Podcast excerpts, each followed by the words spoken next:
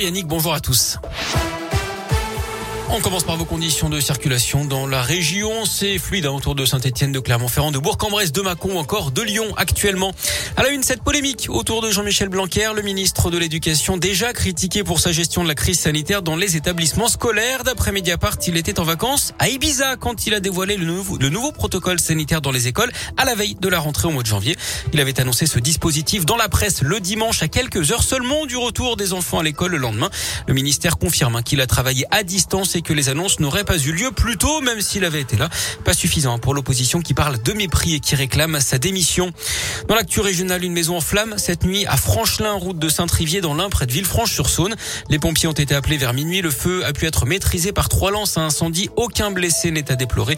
Les deux occupants seront relogés par leur famille. Les opérations de déblai très difficiles sont toujours en cours.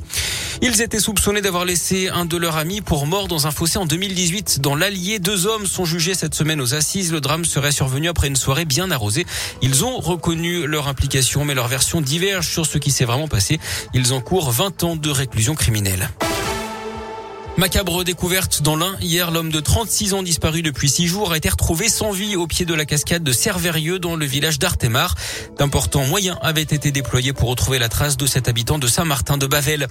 Elle avait laissé son enfant de moins de 3 ans tout seul à la maison pendant plusieurs heures dans un appartement du quartier de Bellevue à Saint-Étienne mercredi soir pour retrouver une amie. Des voisins avaient donné l'alerte en entendant des gémissements. En forçant la porte, les pompiers avaient retrouvé l'enfant avec les jambes coincées dans une écharpe et la couche pleine d'après le progrès. Une femme de 31 ans est poursuivie pour délaissement de mineurs de moins de 15 ans. Elle a reconnu les faits et sera jugée en mars prochain. Le petit garçon lui était déjà suivi par un juge pour enfants. Une femme gravement blessée hier après-midi à Loud, en Haute-Loire. Sa voiture a pris feu pour une raison indéterminée alors qu'elle était au volant. La victime âgée de 65 ans a été transportée au centre hospitalier Émile Roux du Puy-en-Velay.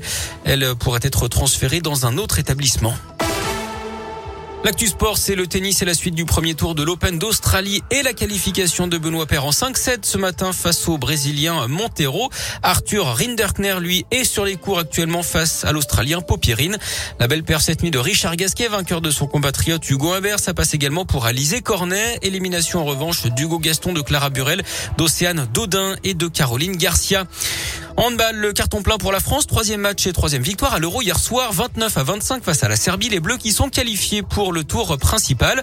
En foot, une arrivée à Clermont. Le Niçois Lucas Dacunha débarque en prêt sans option d'achat. Le milieu de terrain de 20 ans a passé la visite médicale. Il ne jouera pas contre Nice hein, le 6 février comme le stipule une clause de son contrat. Et puis en basket, un match de recoupe ce soir. La Gelbourg est à Venise. Les Bressans euh, toujours derniers de leur poule et à la recherche de leur troisième victoire cette saison en Coupe d'Europe. Parfait. Merci.